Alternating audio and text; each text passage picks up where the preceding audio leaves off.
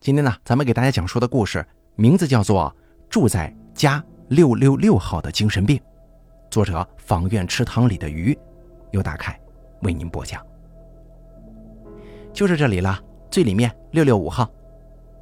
房东林阿姨领着我走进一栋破旧的单元楼，楼道里有些黑，仅靠头顶上两盏昏黄发黑的灯泡照明。这个单元楼的户型有些奇怪。左侧是笔直通往最里面六六五号小户的隔壁，右侧却排列着另外两个小户。最靠近大门的是六六七号，门边竖着一块牌子：“手工紫米饭团。”看来呀，这是个个体经营户，只是现在这个时间他没有营业，门窗是紧闭的。整个楼道里最格格不入的是六六七号小户里侧的另外一个小户。它是一个凸出来的直角，就这么硬生生的挤在六六五号跟六六七号小户中间。如果从上方看的话，这个凸出来的小户就像是某个人将一个规整的长方形右上方的角恶趣味的往里折了一下，使得原本就不算多宽敞的地方显得更加的狭窄和拥挤了。我皱了皱眉头，拖着行李箱上前看了一眼那个凸出来的小户。只见大门的上方贴着“加六六六号”的门牌号。这“加六六六”是什么意思啊？为什么多了一个加号呢？我问道。啊？林阿姨原本还在絮絮叨叨地说着：“这个地方虽然有些旧，但还算清静。最重要的是离你工作的地方近呢，还便宜呢。”突然被我问声打断，顿时愣住了。他反应了两秒钟之后，才顺着我的视线看向那个加六六六号的门牌号。片刻之后，他的表情忽然变得有些奇怪了，似乎是有些嫌弃，有些害怕，又有些心虚。他干笑两声说：“嗨，谁知道啊？可能是原本没打算修六六六号的小户，后来又不知道因为什么原因补修了，所以多了个加号。你别看这个小区现在破败待拆。”几十年前，其实也是刘洋的设计师亲自设计的呢。可能是受到老外文化的影响吧。说什么六六六不吉利，要我说，这老外就是离谱。六六六多吉利的数字嘛。林阿姨又开始滔滔不绝地发表起她的见解来了。我没接她的话茬，只是又看了两眼那户凸出来的加六六六号。这户人家的门边也竖着一个牌子。上面歪歪扭扭地写着“油炸小物”四个字，看来是跟隔壁六六七号一样的个体经营户啊。这个时间同样是门窗紧闭，并没有营业。我看了一眼手机，晚上八点钟，这个时间点不正是小吃类的商户营业的黄金时间吗？莫非是因为这里人流量太少，没什么生意吗？尽管觉得有些奇怪。但贫穷使社畜没有选择呀。林阿姨说的对，这里虽然破旧，但至少便宜，还离单位近呢。我也没再多想什么，当天晚上就搬进了六六五号小户。第二天清晨，我收拾完毕，准备出门上班。我上班的地点就在马路对面的新小区内，是一名刚入职的居委会新社工。原本我是想着直接在居委会所在的小区内租房的，但怎奈囊中羞涩，只能退而求其次了。我现在租住的小区是一个即将拆除的老小区，里头也没几家住户，有点三不管钉子户的意思，所以租金才便宜。我刚一出门就闻到了杂物的香气，我锁好屋门，抬头望去，这才发现昨晚门窗紧闭的两户邻居都开门营业了。还有零星的几个居民在排队购买，食物的香气使得楼道里多了不少人气，让我不由心安下来。看了看时间，觉得还早，就加入了排队购买手工紫米饭团的队伍。这也是一个搞好邻里关系的渠道啊！如果他家食物好吃的话，那不就更好了？轮到我的时候，楼道里已经没有其他客人了。卖紫米饭团的是一个亲切和蔼的中年阿姨，她对我笑了笑说：“小姑娘，你是新搬过来的六六五号的住户吧？我好像看到你从六六五号出来，你想吃点什么料？阿姨多给你加点阿姨热情的态度让我心底一暖，照着自己的喜好点了几样料，阿姨笑呵呵的就去做饭团了。等待的时候，隔壁炸物的香气不断往我鼻子里钻，勾得我有些馋。我忍不住往旁边加六六六号的小窗内看了看，正好看到了几个香气四溢的金黄色萝卜丝饼。我情不自禁地咽了口口水，没犹豫几秒，就遵从内心的挪步过去了，对着里面喊：“你好，我想买两个萝卜丝饼。”没过一会儿，从里屋蹒跚着走出来一个佝偻的老太太。她只是颤颤巍巍地做着手头的工作，并没搭理我。我以为老人家听力不好，就加大嗓门喊了一声。这回老太太似乎听到了我的话，终于缓缓地抬起脸，一双漆黑的三角眼直勾勾地盯着我。我心中顿时一阵发毛，不禁往后退了半步。你不是在隔壁买饭团吗？老太太忽然咧开嘴，诡异地笑了一下。她站在阴影处，从我的角度看过去，只能看见他咧开的嘴里漆黑一片，看不见牙齿。不知道是他牙太黑了，还是已经没有牙了。并且他的声音十分粗粝难听，特别刺耳，令人感到不适。这下子我真的被这个诡异的老太太给吓到了。不由想起昨天晚上林阿姨看到加六六六号门牌的时候露出的奇怪表情。我刚想说不买了，却听老太太继续用她那令人难以忍受的嗓音说：“你买了隔壁的饭团，就不要再来买我家的炸物了，我不卖给你这种三心二意的顾客。”听清楚老太太的话以后，我顿时愣在了原地。一股莫名其妙的荒诞感涌上心头，倒是把刚才那阵从心里发毛的感觉冲淡了不少。很快，老太太也没再直勾勾地盯着我了，又自顾自地走回了里屋。这这什么呀？我轻声嘀咕：“这是个性格古怪的老太太。”我搓了搓手背上冒出来的鸡皮疙瘩，赶紧返回了六六七号小床前。这个时候，做饭的阿姨已经把我的饭团打包好了。见我回来了，就热心地把饭团递给我，笑着说：“阿姨的饭团很好吃的，一定记得趁热吃啊。”说完之后，她忽然悄悄地瞥了一眼隔壁方向，收敛了一下笑容，用手挡在嘴边，压低声音说：“你听阿姨的，不要去隔壁家买东西了，也不要跟隔壁的人接触，那可不是一户好人家。”我刚伸出去接饭团的手，当时就是一顿。我心中有些疑惑，想再问点什么，却看见卖饭团的阿姨忽然面色变了变，加快语速说：“小姑娘，你是要去上班吧？快去吧，饭团趁热吃。”阿姨快速的把饭团塞到我手里，着急忙慌的进里屋去了。在我尚未反应过来的时候，我胳膊上再次条件反射般的起了鸡皮疙瘩。我瞬间意识到了什么，也没敢扭头去确认，慌忙抓着饭团就往单元门外跑。跑到阳光之下以后，我终于还是没忍住往后看了一眼，而就是这一眼，顿时让我脊背发寒。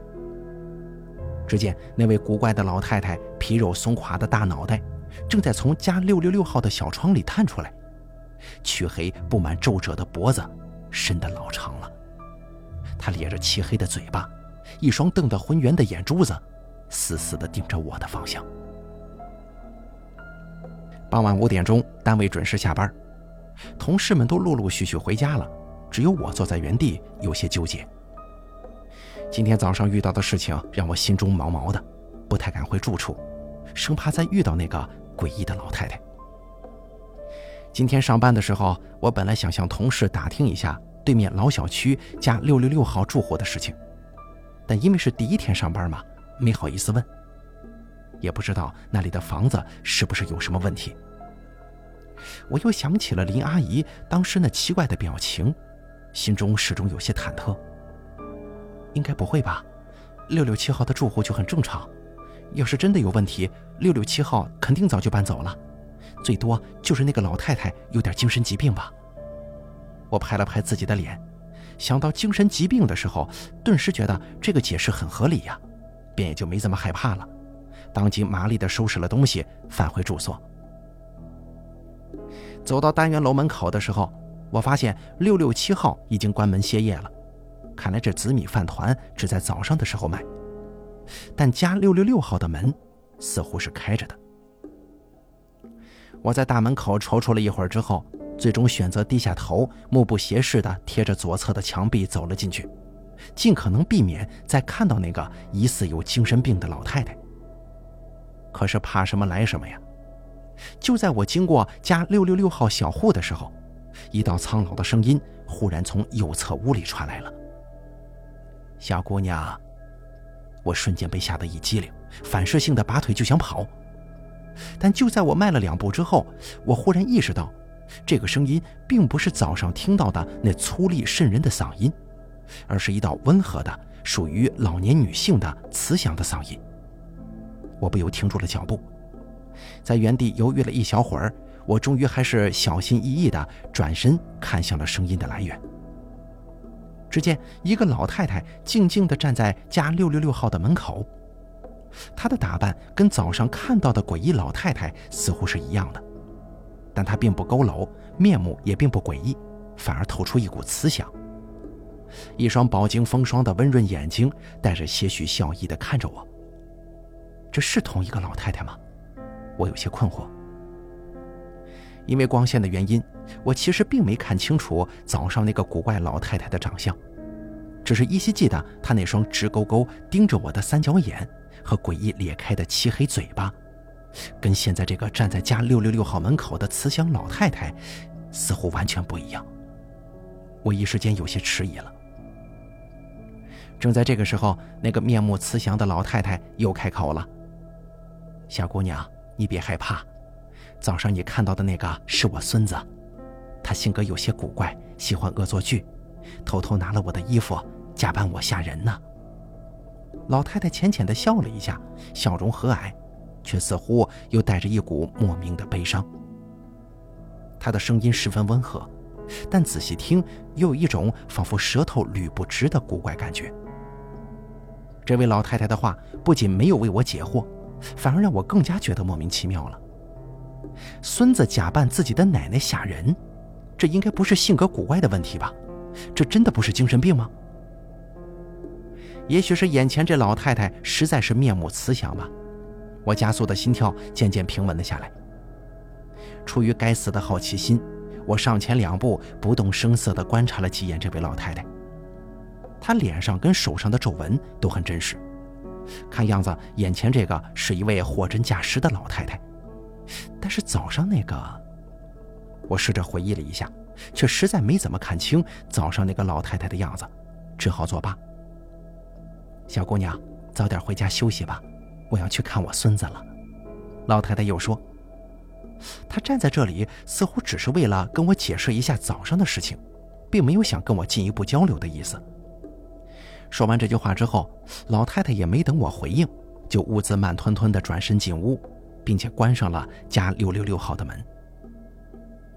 虽然还是很奇怪，但如果真如这个傍晚出现的老太太所说，她有一个精神病的孙子，那事情似乎也能说得通了。毕竟世界之大，无奇不有嘛。我暂时松了口气，转身进了六六五号。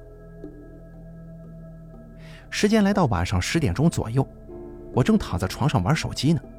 忽然听到一阵敲窗户的声音，我起初没怎么在意，以为是隔壁人家的声音，就翻了个身子继续玩手机。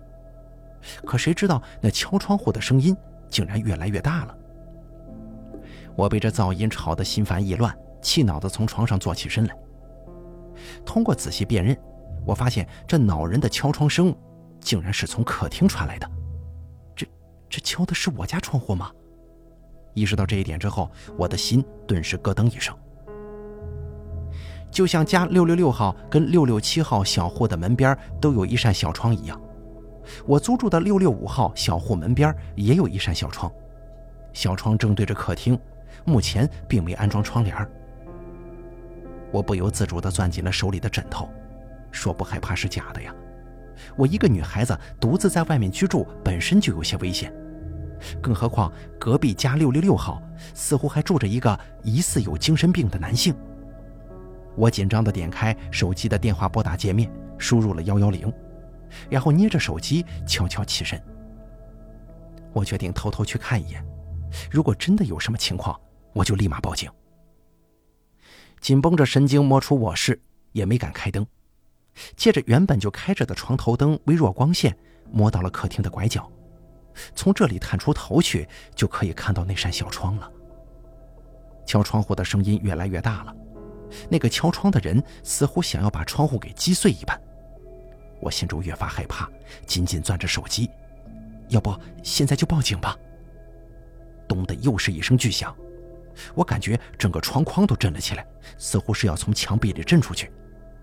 而我的心脏也如同这震动的窗框一般，仿佛要跳出嗓子眼了。情况明显不对劲儿啊！意识到事情不妙的我，当机立断地改变了主意，没再探头去看，赶紧折回卧室，拨通了幺幺零。好在报警电话顺利接通了。我捂着嘴巴，哆哆嗦嗦地说明了一下我当前的处境。在听到接线员说马上会有民警过来的时候，我才稍稍有了些底气。挂断电话之后，我搓了搓手掌，这才发现。手心里都是冰冷黏腻的冷汗。外面敲窗户的声音仍旧在持续，频率越来越快，声音也越来越大。很明显，这是敲窗户的人越来越不耐烦了。我紧张到几欲干呕，但一想到民警即将过来，又勉强振作了一些。不管外面是谁，光靠敲应该暂时敲不碎玻璃窗吧？但是怕就怕对方恼羞成怒，开始用工具砸窗户。不过奇怪的是，这么大的动静，加六六六号跟六六七号的住户他们都听不到吗？不是都有人居住的吗？那个慈祥的老太太呢？那个卖饭团的阿姨呢？我思绪纷杂，眼前开始阵阵发晕。这样下去不是办法呀，我得留下证据。想到这儿，我甩了甩晕乎乎的脑袋，冲着墙壁站起来，鼓足勇气，再次一点点摸到了客厅的拐角处。我紧紧贴着墙壁，深吸一口气，悄悄探头望向那扇小窗户。只是这一眼，瞬间让我瞳孔骤缩。只见窗户外面站着一个约莫三四十岁的男性，半寸头，三角眼。就在我探头的那一瞬间，他那双渗人的眼睛立刻像是锁定了猎物一般，直勾勾地朝我望了过来。而那个眼神，跟早上看到的那个诡异的老太太一模一样。一定是他，那个加六六六号的精神病。那个男人在看到我的一瞬间，就立马停止了敲击窗户的动作，他就那样定定地站在那儿，死死地盯着我。我大概是被吓傻了，脑子里一片空白，完全忘记了动弹。片刻之后，我看到那个男人像是被人操纵的木偶一般，僵硬地歪了歪脖子，然后又一次诡异地咧开嘴冲我笑了。仍旧是黑漆漆的一张嘴，完全看不到牙齿，并且男人的嘴巴越咧越大，在面目狰狞的咧到极限之后，一团猩红色的舌头从他那黑漆漆的口腔里缓缓地伸了出来，就像是一只肥大的猩肉色蠕虫，慢慢的从阴暗潮湿的下水道口探出了身子。借着昏暗的灯光，我隐约看到。那猩红色的肥大蠕虫上还长着一个泛着金属光泽的东西，那似乎是一根贯穿整个肉虫身体的大秃钉啊！黑色的液体滴滴答答地落到那个男人的脖子上，与从口腔中漏下来的口水混合在一起，黏黏腻腻地往下落。我再也承受不了了，我发出了撕心裂肺的惊叫声。加六六六号那个男人已经被拘捕了，你就放心吧，我们不可能再放这种危险分子出来了。派出所内，温柔的女警在不断的安抚我。我手里捧着女警递给我的热水，双眼还有些发直。没过一会儿，一个民警走了出来，对女警愤愤地说：“这孙子上个月才刚刑满释放，真是死性不改呀！我还以为他奶奶的死能让他洗心革面呢。”正是因为他奶奶的死刺激了他，也说不定啊。毕竟这老人家死的，你看他也在舌头上钉了钉子，估计不是死性不改，而是真的疯了。女警叹息着说。两个人的对话就这样传进了我的耳朵里，我愣愣地反应了一会儿，忽然一个机灵，打翻了手里的水杯，惊恐万分地问道：“什么？他奶奶死了？什么时候死的？怎么死的？为什么死了？”女警见我情绪失控，虽然对我的关注点有些摸不着头脑，却仍旧耐心地拍着我的脊背给我解释：“那个家伙去年因为猥亵罪被判了刑，上个月才刑满释放。”他家里只有一个奶奶，从小就是他奶奶把他带大的。他出了这个事儿之后，他奶奶一直很自责，觉得是自己没有管教好孙子。就在他刑满释放的前两天，他奶奶终于扛不住周围人异样的眼光，吊死了自己，并且死的时候还莫名其妙的在舌头上钉了个大图钉，大概是觉得自己口舌笨拙，没有尽到说教的责任，才以这种扭曲的方式来惩罚自己。而他刑满释放之后，一回家就见到已经吊死两天的奶奶，应该是受了刺激，彻底疯了。女警的话好似惊雷一般，震得我脑子里一片嗡嗡作响。房东林阿姨奇怪的表情又浮现在我眼前了，怪不得她当时又是嫌弃，又有些害怕，还有些心虚呢。怪不得卖饭团的阿姨说那不是一户好人家。但是如果老太太已经去世了，那我那天傍晚看到的那个老太太，是真的老太太，还是那个老太太的孙子呢？一股刺骨的寒意从我脚底板渐渐蔓延上了天灵盖。我那天傍晚看见的那个老太太，到底是什么东西啊？小姑娘，你还是赶紧搬家吧，那个单元早就没人住了，那个房东不是什么好东西，为了租房子赚钱都昧了良心了。那个小区眼看着就要拆迁。更何况你住的那个单元还出过这种事情，女警关心的对我说：“什么？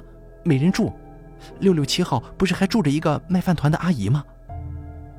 听到我这么说，女警奇怪的看了我一眼：“没有啊，六六七号的人家早就在加六六六号死了人之后就搬走了，还留下了不小的心理阴影呢。毕竟那老太太的死状……”，女警顿了顿，她意识到自己不应该说这个。随即转过话头，继续说：“你是看到六六七号门口竖着的牌子了吧？之前的确是个经营手工饭团的个体户来着，但是一个月之前就搬走了。”女警的声音在我耳边变得空灵了起来。我想起那个卖饭团阿姨的笑容，想起了当时排队购买饭团的居民。明明当时还有鲜活的穿着睡衣和拖鞋的居民在加六六六号门前排队购买过杂物啊，食物的香气似乎还萦绕在我的鼻尖。一切仿佛近在眼前，却又好像无比的遥远。小月，小月，快醒醒，你是不是做噩梦了？朦胧中，我忽然听到远处隐约传来一道飘渺的声音，那声音由远及近，越来越清晰了。我猛地睁开双眼，惊恐万分地望向眼前发出声音的人。同事被我的眼神吓了一大跳，略有些无语地说：“你干什么呢？不是让你整理档案吗？你怎么还睡着了？睡着不算，还说梦话，小心被领导抓住啊！”我愣愣地听着同事的喋喋不休，一片混乱的脑袋瓜渐渐清明了一些。我闭了闭眼睛，揉了揉还有些胀痛的太阳穴。意识终于开始归位了。啊，昨天晚上我睡得太晚了，实在不好意思啊。你呀你呀，别说了，赶紧整理好这个人的档案，他明天就刑满释放了。